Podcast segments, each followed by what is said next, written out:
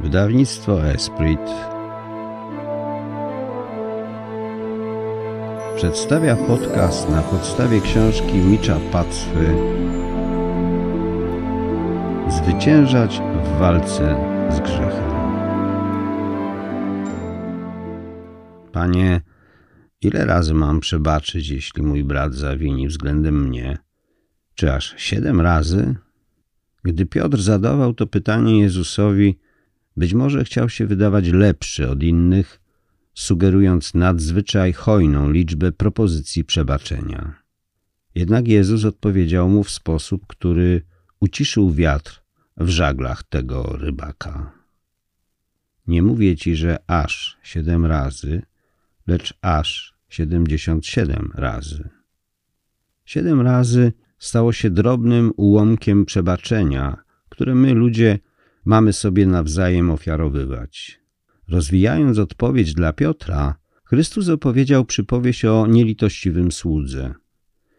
Jej zasadniczym przesłaniem jest wzajemne przebaczenie, które omówimy w dalszej części książki. Najpierw natomiast zbadajmy inny jej aspekt, a oto pełny tekst przypowieści.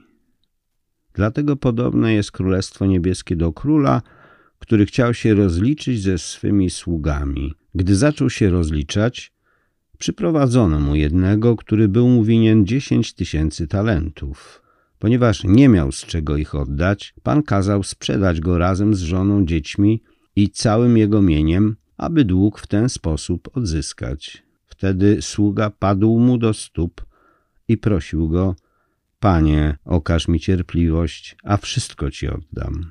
Pan ulitował się nad owym sługą, uwolnił go i dług mu darował. Lecz gdy sługa ów wyszedł, spotkał jednego ze współsług, który był mu winien sto denarów. Chwycił go i zaczął dusić, mówiąc, oddaj coś winien. Jego współsługa padł przed nim i prosił go, okaż mi cierpliwość, a oddam tobie. On jednak nie chciał, lecz poszedł i wtrącił go do więzienia, dopóki nie odda długu. Współsłudzy jego, widząc co się stało, bardzo się zasmucili, poszli i opowiedzieli swemu panu wszystko, co zaszło.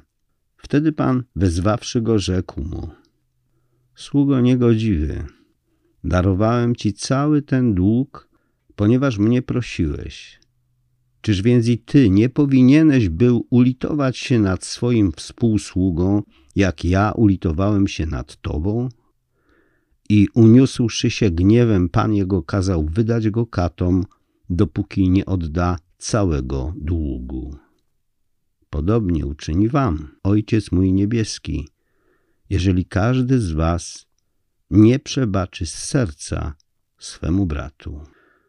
Wyrównujący rachunki król zaczyna od sługi, który jest mu winien niewyobrażalną wręcz sumę 10 tysięcy talentów. Talent liczył około 30 kg srebra lub złota, więc sługa powinien był zwrócić co najmniej 300 tysięcy kilogramów cennego metalu, ilość podobna do tej, jaka jest przechowywana w skarbcu Fornox. Jeśli chodzi o złoto, to w przeliczeniu na współczesną walutę Sługa był winien królowi około 20 miliardów dolarów. Poddany próbuje przekonać swego władcę, że wszystko spłaci, ale król wie, że ta suma daleko przekracza możliwości zarobkowe zwykłego sługi. W istocie, chociaż król postanowił wcześniej sprzedać sługę i jego rodzinę w niewolę, to suma, którą by za nich wszystkich uzyskał, nigdy nie pokryłaby nawet najmniejszego ułamka tego długu. Sługa prosi Pana o cierpliwość i obiecuje mu wszystko zwrócić. Pan lituje się nad nim i darowuje mu dług, chociaż wie, że jego spłata jest niemożliwa.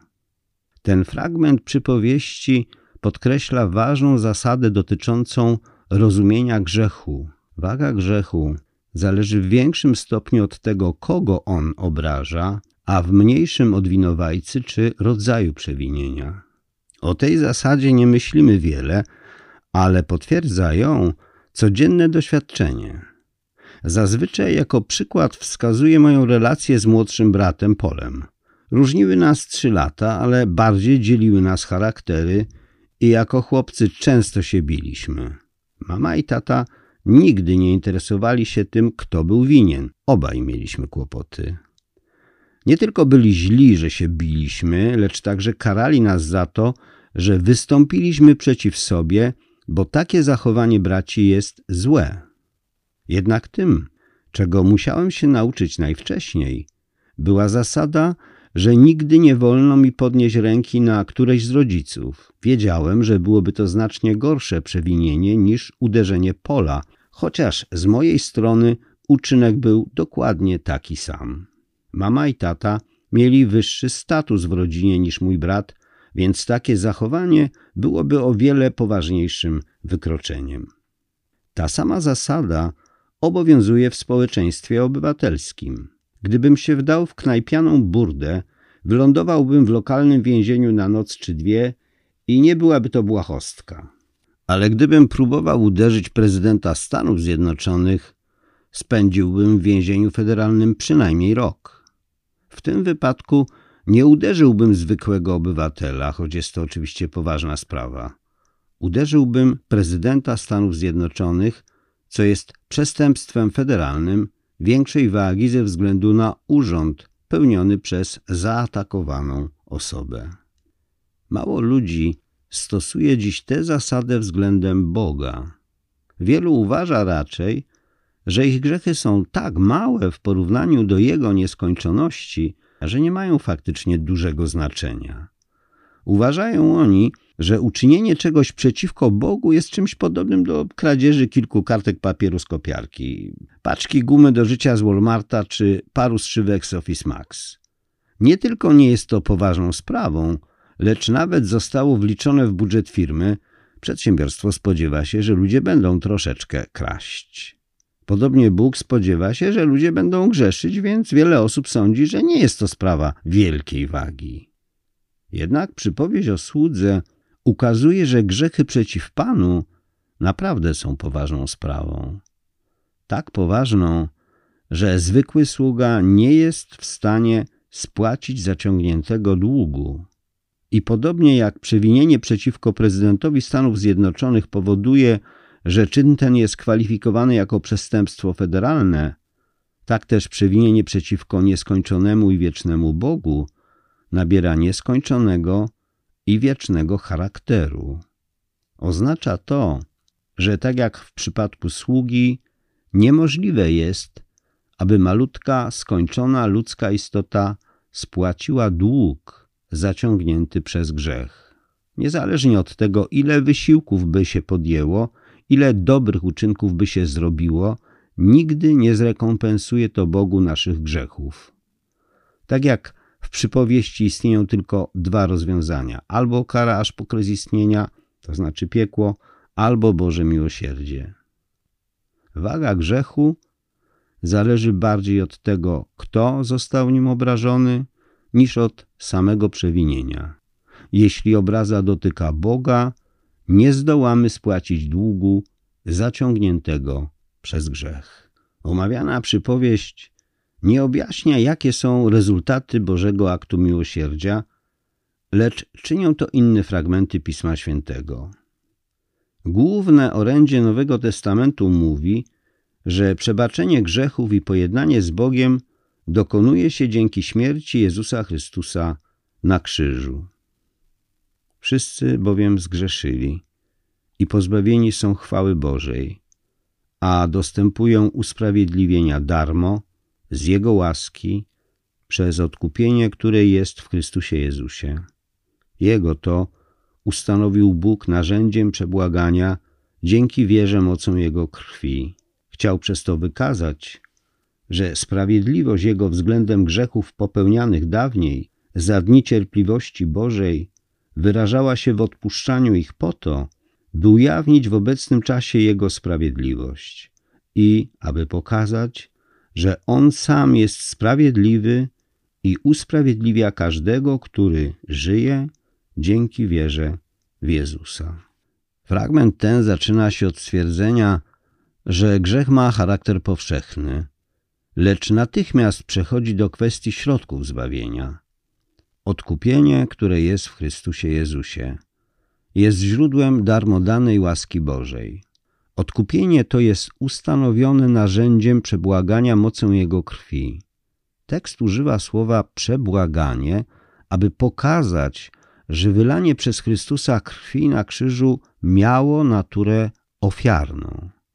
Ofiara Chrystusa ukazuje Bożą sprawiedliwość, ponieważ przez nią odpuścił popełnione dawniej grzechy.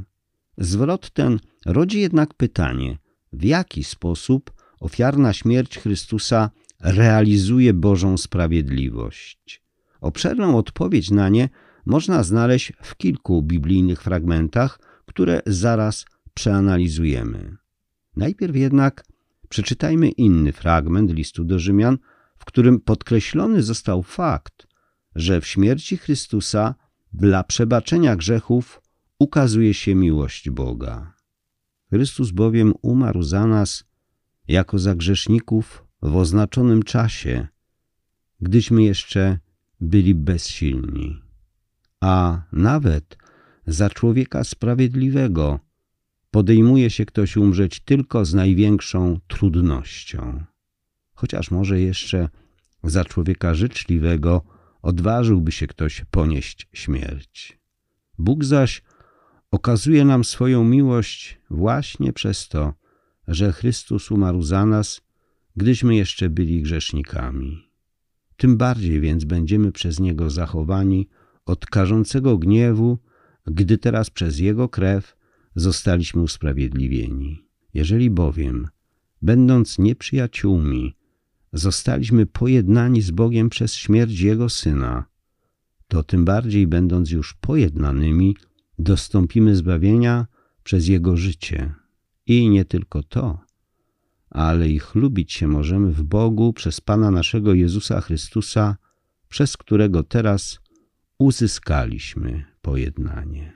Piąty werset cytowanego rozdziału listu do Rzymian odnosi się bezpośrednio do początkowego fragmentu przypowieści o nielitościwym słudze. Cała ludzkość jest w tej samej sytuacji co poddany, który nie był w stanie spłacić swego ogromnego długu. Wszyscy jesteśmy słabi. Chrystus umarł za nas, gdy byliśmy słabi. W ten sposób Bóg okazał swoją miłość do nas. Ponieważ Chrystus nas kocha, umarł dla nas, kiedy byliśmy słabi i grzeszni. Fragment ten pokazuje, że każdy chrześcijanin znajduje się w lepszym położeniu niż ów sługa z przypowieści, który nie miał żadnego powodu, by sądzić, że jego Pan okaże mu cierpliwość czy miłosierdzie. Według świętego Pawła możemy ufać, że Bóg nas kocha jeszcze zanim przyjdziemy do Niego po miłosierdzie i pojednanie. Jego miłość jest tak wielka, że daje On własnego Syna w ofierze za nasze grzechy.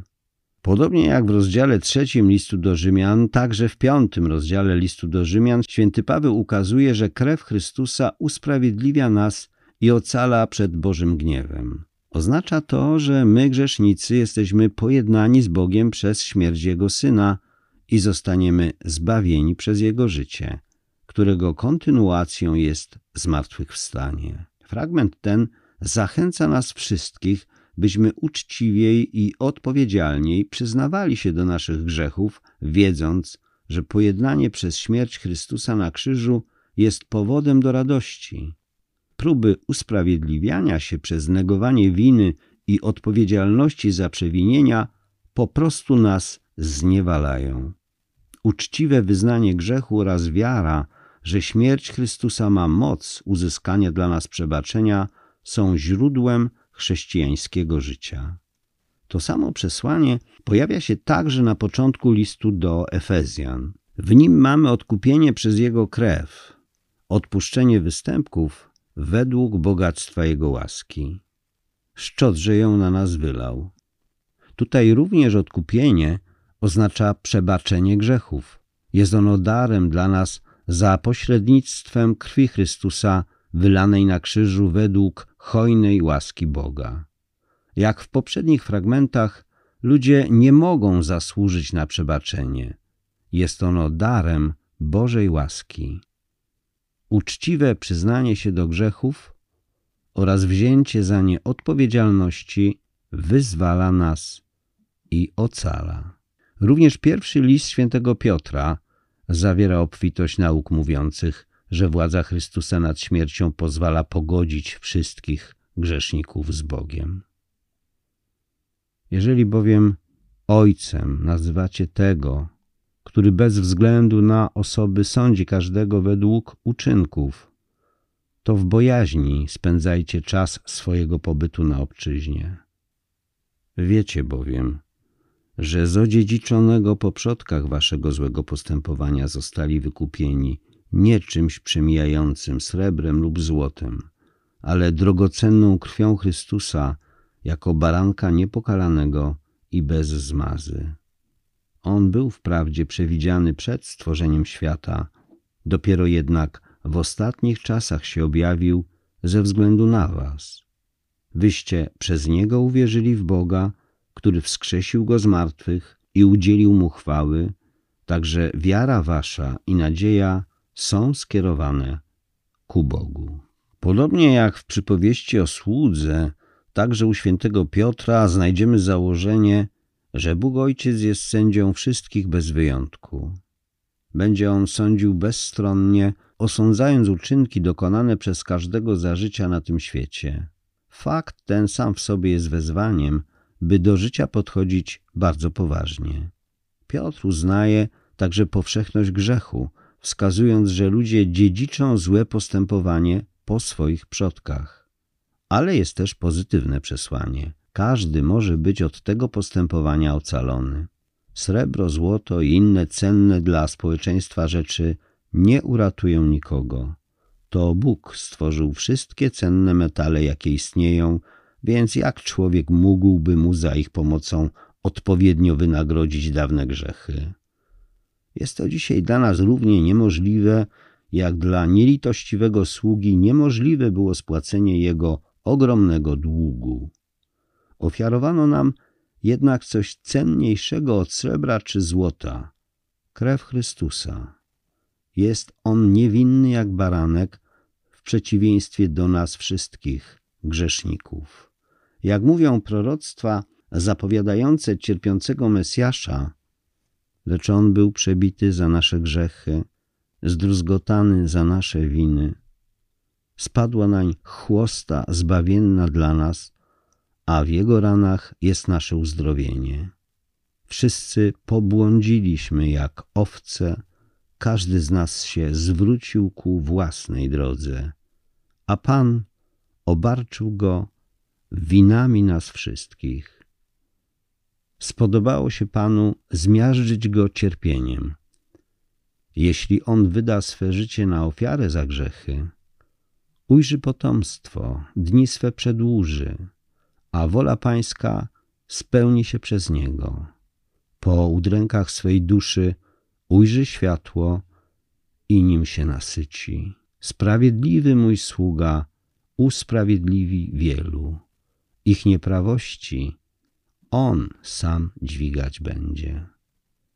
Cierpienie i śmierć Chrystusa były częścią Bożego planu naszego odkupienia, a my, grzesznicy, możemy kierować nadzieję ku Bogu, gdyż On wskrzesił Go także z martwych i udzielił Mu chwały. Wymaga to udzielenia odpowiedzi w wierze i nadziei właśnie tak, jak naucza święty Paweł. Możemy ufać, że krew Chrystusa, niewinnego baranka, zgładzi nasze grzechy. Dalej święty Piotr ponownie naucza, że Chrystus umarł za grzeszników. Chrystus bowiem również raz jeden umarł za grzechy, sprawiedliwy za niesprawiedliwych, aby was do Boga przyprowadzić, zabity wprawdzie na ciele, ale powołany do życia przez ducha. W tym fragmencie autor podkreśla, że śmierć Chrystusa za grzechy była skuteczna, ponieważ był On sprawiedliwy. Śmierć ta nie tylko przynosi przebaczenie grzechów, lecz także pozwala pojednać tych, którzy pod względem moralnym nie przypominają Chrystusa. Przez Jego śmierć niesprawiedliwi zostają sprowadzeni z powrotem do Boga. To nauczanie o śmierci Chrystusa znajduje kontynuację w kolejnych fragmentach Pisma Świętego. Łącznie z pierwszym listem świętego Jana, w widzeniu opisanym w Apokalipsie Jan zaczyna płakać, ponieważ nikt nie okazał się godny rozwinięcia pokazanego mu zwoju. Apostoł słyszy jednak, by przestał się smucić, gdyż zwyciężył lew z pokolenia Judy, odrośl Dawida. Także otworzy księgę i siedem jej pieczęci. Wówczas Jan widzi stojącego baranka jakby zabitego, który może rozwinąć zwój. Następnie mieszkańcy nieba wysławiają baranka, mówiąc, że jest godzien wziąć księgę i jej pieczęcie otworzyć, ponieważ został zabity i swoją krwią nabył dla Boga ludzi z każdego pokolenia języka, ludu i narodu. Jego śmierć jest nie tylko okupem za grzechy wszystkich ludzi z całego świata, lecz jest również tak potężna, że obdarza odkupionych nową tożsamością. Stają się oni mianowicie dla Boga królestwem i kapłanami, a będą królować na ziemi. To powtarzane wyznanie wiary, że śmierć Jezusa Chrystusa ocala grzeszników od gniewu Bożego, wyraża się także w kategoriach Jego miłości do grzesznej ludzkości. Jednak fragmenty te nie objaśniają w pełni, dlaczego śmierć Jezusa Chrystusa jest tak potężna, że może odkupić wszystkich bez wyjątku grzeszników na świecie. Oczywiście teksty te przedstawiają Jezusa jako sprawiedliwego człowieka, który umiera za niesprawiedliwych. Ale dlaczego właściwie Jego śmierć ma znacznie większą moc niż śmierć wielu innych dobrych i sprawiedliwych ludzi w historii? Święty Paweł otrzymał wykształcenie faryzeusza obejmujące zaawansowane studia nad prawem żydowskim. Jako chrześcijański apostoł nadal wyznawał pogląd, że prawo jest duchowe i dobre oraz stwierdzał, że znajduje w nim upodobanie. Jednak w tej autobiograficznej części swojego listu do Rzymian Paweł przyznaje, że chociaż pragnie być posłuszny prawu Bożemu, to odkrywa, że jest do tego niezdolny. Analizuje swoją osobistą sytuację, by móc się podzielić teologicznymi i duchowymi refleksjami dotyczącymi tego problemu i w ten sposób pomóc innym chrześcijanom zmagającym się z tą samą trudnością. Święty Paweł określa ten problem zwięźle. Jestem cielesny, zaprzedany w niewolę grzechu. Cielesny to tłumaczenie przymiotnika pochodzącego od greckiego słowa oznaczającego ciało jako tkankę w odróżnieniu od ciała jako organizmu.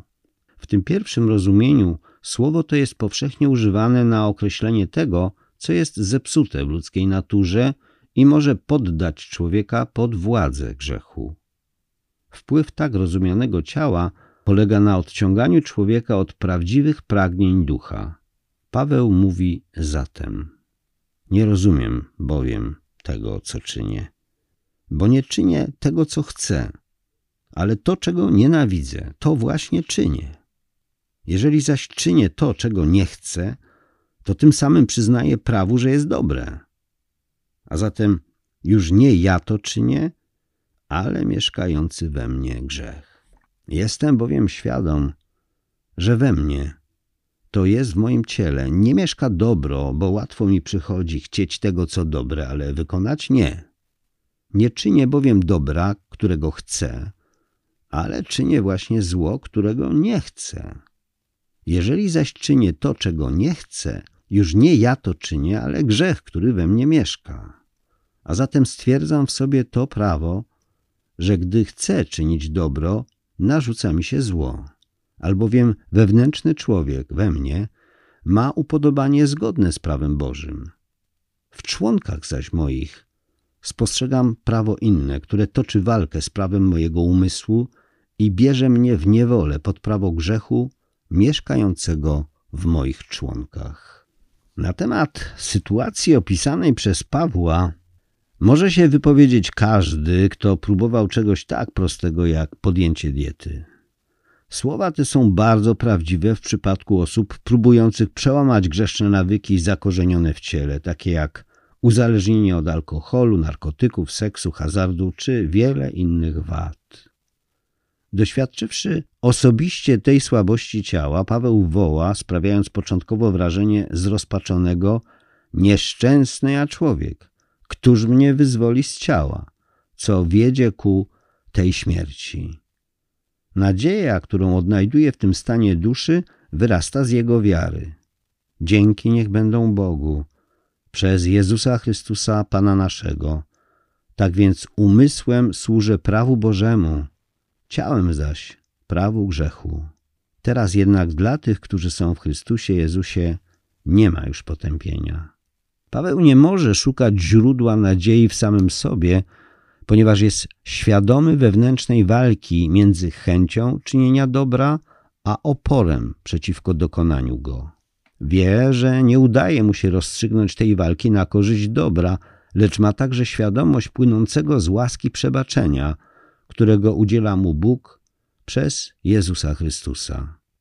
Wszyscy z wielkim trudem opieramy się pokusom i grzechom cielesnym i nie możemy samodzielnie rozwiązać tego problemu. W istocie rzeczy Paweł jest tak pewien darmo danego pojednania, że z radością i triumfem ogłasza. Teraz jednak dla tych, którzy są w Chrystusie Jezusie, nie ma już potępienia. To wyznanie wiary kontrastuje z nagminnie dziś napotykanym sposobem pojmowania siebie. Jestem dobrym człowiekiem, mówią często tacy ludzie. Mogą oni twierdzić, nikogo nie zabiłem albo nie kradnę. Stwierdzenie, że jest się dobrym na podstawie grzechów, których się nie popełniło, wcale nie świadczy o ich racji. Przyjmując taką postawę, ludzie ci ignorują nie tylko popełnione przez siebie grzechy, lecz także wiarę w jedyną osobę, która ma moc pojednać nas z Bogiem Jezusa Chrystusa. Chrześcijanie każdej epoki muszą się tu koncentrować na właściwym zwrocie. Dla tych, którzy są w Chrystusie Jezusie, nie ma już potępienia. To stan pojednania z Bogiem wyznacza trwanie w Chrystusie, a nie ocenianie siebie jako dobrego człowieka. Dalej, święty Paweł opisuje treść swojej wiary w Jezusa Chrystusa, dzięki czemu wyjaśnia, dlaczego nie ma potępienia. Albowiem prawo ducha, który daje życie w Chrystusie Jezusie, wyzwoliło cię spod prawa grzechu i śmierci. Co bowiem było niemożliwe dla prawa, ponieważ ciało czyniło je bezsilnym, tego dokonał Bóg. On to zesłał Syna swego w ciele podobnym do ciała grzesznego i dla usunięcia grzechu wydał w tym ciele wyrok potępiający grzech, aby to, co nakazuje prawo, wypełniło się w nas, o ile postępujemy nie według ciała, ale według ducha. Po pierwsze, Zauważmy, że Bóg wydał w ciele wyrok potępiający grzech, ponieważ tylko On może to uczynić. Ciało czyni prawo bezsilnym. I dlatego prawo to nie jest samo w sobie zdolne przemienić słabości Pawła czy kogokolwiek innego. Po drugie, środkiem, za pomocą którego Bóg potępił grzech w ciele, jest misja Jego własnego Syna. Poza stwierdzeniem faktu synostwa Bożego o Jezusie, mówi się tu również, że został zesłany w ciele podobnym do ciała grzesznego. Przypomnijmy sobie nowotestamentalny wzorzec stwierdzeń o bóstwie Chrystusa i następujące po nim nauki o Jego śmierci na krzyżu. Tutaj w ósmym rozdziale listu do Rzymian moc potępienia grzechu pochodzi z bycia Synem Bożym w ciele podobnym do ciała grzesznego. Jest to inny sposób wyrażenia prawdy, że Jezus ogołocił się ze swego bóstwa, by urodzić się jako sługa, który umrze na krzyżu. Zwycięstwo w walkach z ciałem możemy osiągnąć jedynie w Chrystusie. Nieskończone bóstwo Chrystusa i Jego prawdziwe człowieczeństwo pozwalają Mu zadośćuczynić Bożemu Majestatowi za ludzkie grzechy. Tylko człowiek mógł spłacić dług zaciągnięty przez grzechy ludzi, ale ponieważ mają one nieskończony ciężar, tylko prawdziwy Bóg mógł odkupić grzeszników. Dlatego święty Paweł wspomina, że to, co nakazuje prawo, zostaje wypełnione w Chrystusie, umożliwiając nam postępowanie nie według ciała, ale według ducha. Odkupienie obejmuje zatem nowe prawo ducha, który daje życie w Chrystusie Jezusie, wyzwalające chrześcijan spod prawa grzechu i śmierci.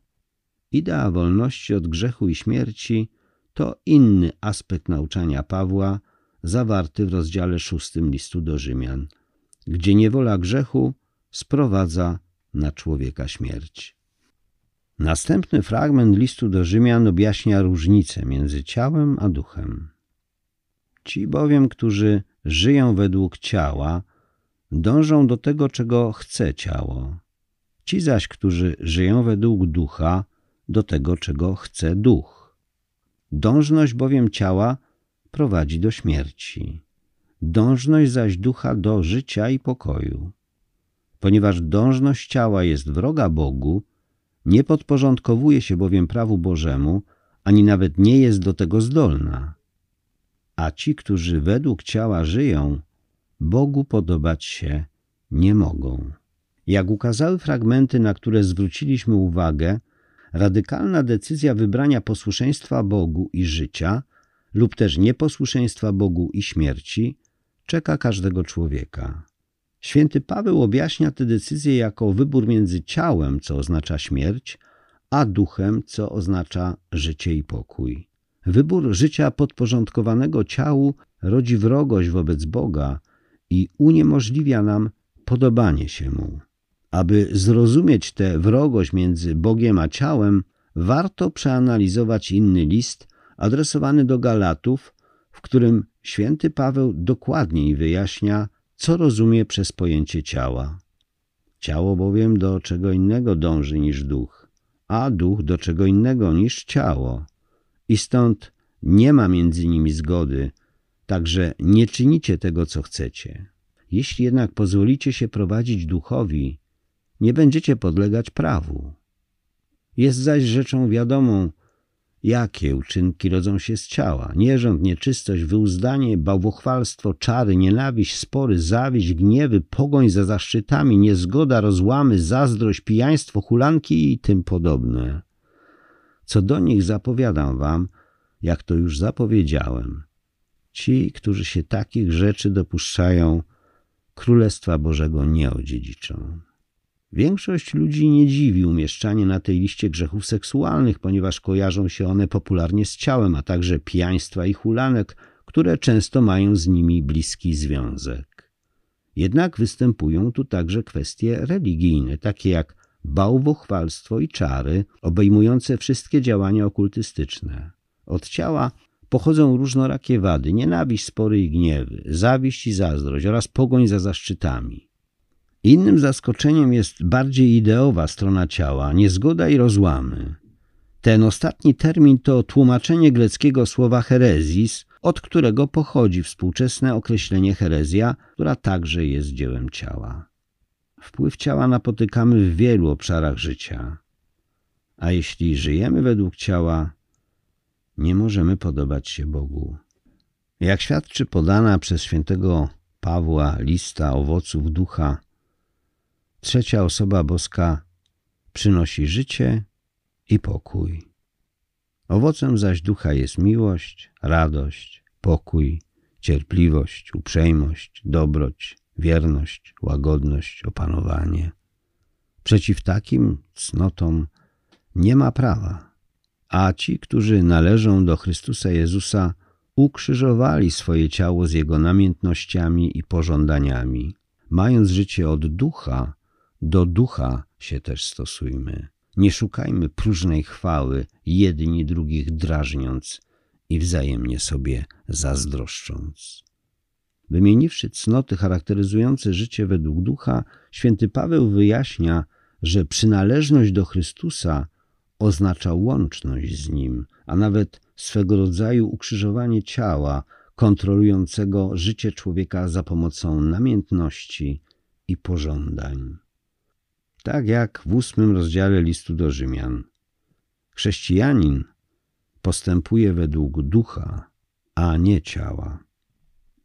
Powróćmy do rozdziału ósmego listu do Rzymian, by dowiedzieć się czegoś więcej o konsekwencjach postępowania według ducha Chrystusa, a nie według ciała.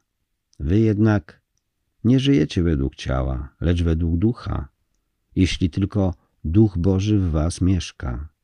Jeżeli zaś kto nie ma ducha Chrystusowego, ten do niego nie należy.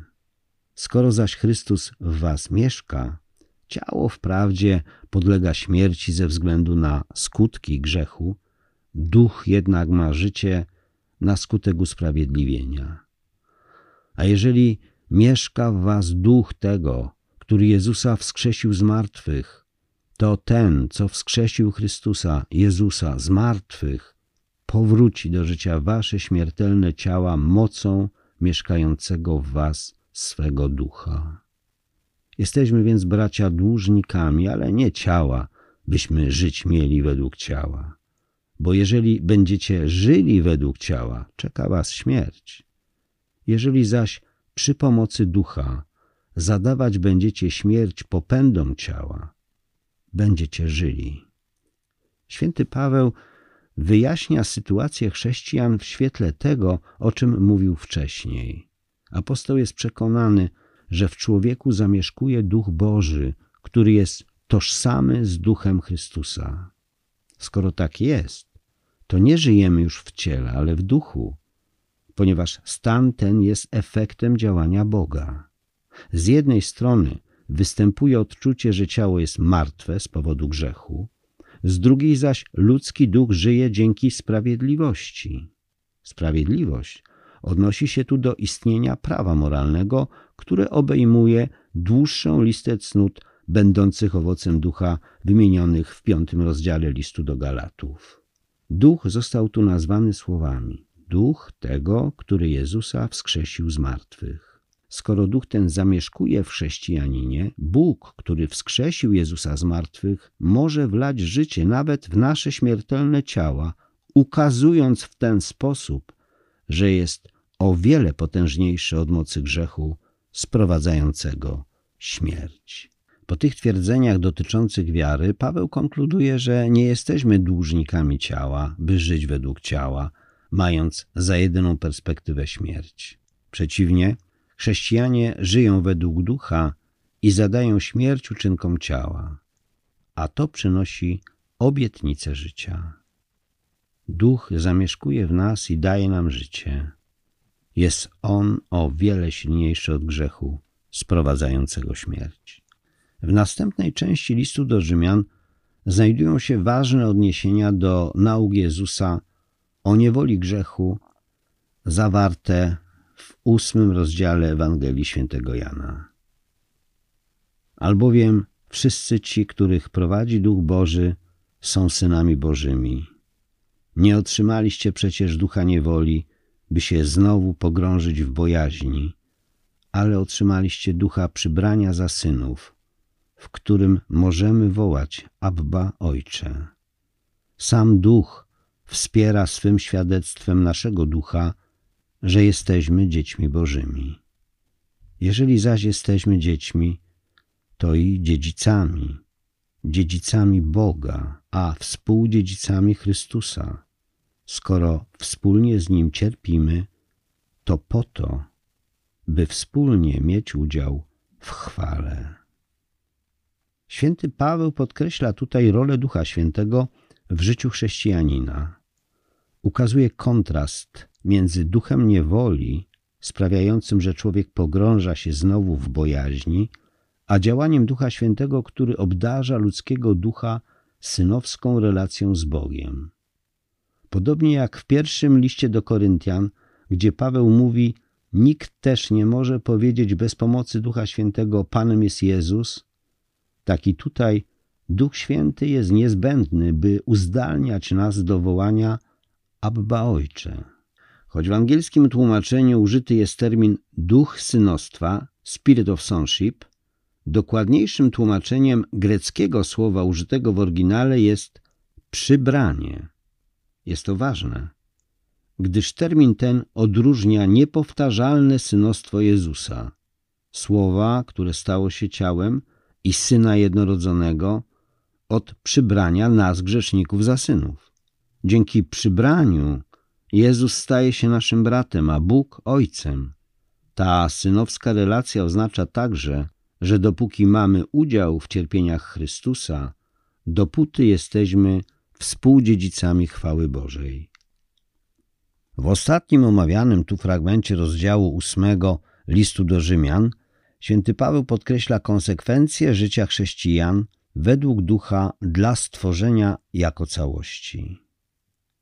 Sądzę bowiem, że cierpień teraźniejszych nie można stawiać na równi z chwałą, która ma się w nas objawić, bo stworzenie z upragnieniem oczekuje objawienia się synów Bożych. Stworzenie bowiem zostało poddane marności nie z własnej chęci, ale ze względu na tego, który je poddał, w nadziei, że również i ono zostanie wyzwolone z niewoli zepsucia, by uczestniczyć w wolności i chwale dzieci Bożych. Wiemy przecież, że całe stworzenie aż dotąd jęczy i wzdycha w bólach rodzenia.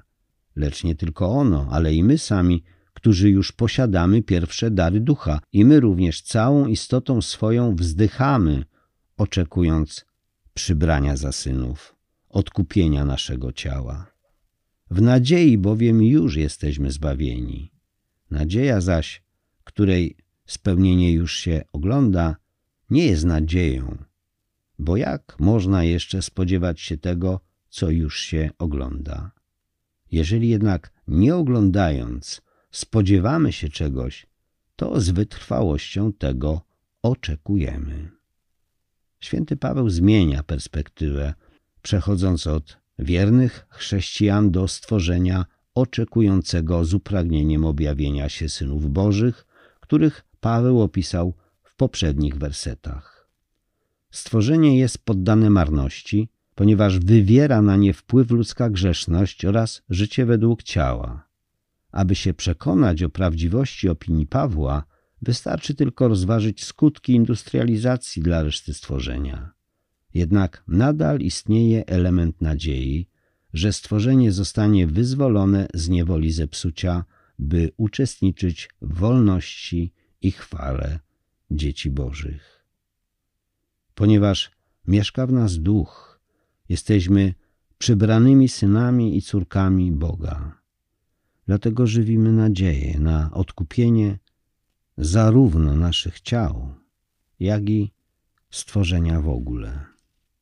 Święty Paweł podkreśla nadzieję otrzymania wolności czekającej chrześcijan i całe stworzenie, które zostanie uwielbione po powszechnym zmartwychwstaniu zmarłych na końcu czasów.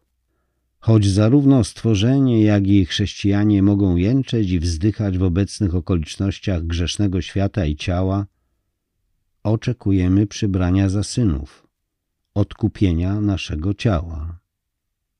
W życiu z jego wielkimi trudnościami i osobistymi niepowodzeniami możemy dążyć naprzód, gdyż w nadziei już jesteśmy zbawieni.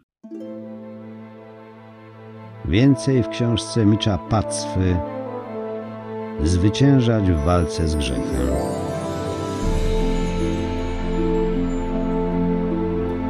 Wydawnictwo Esprit.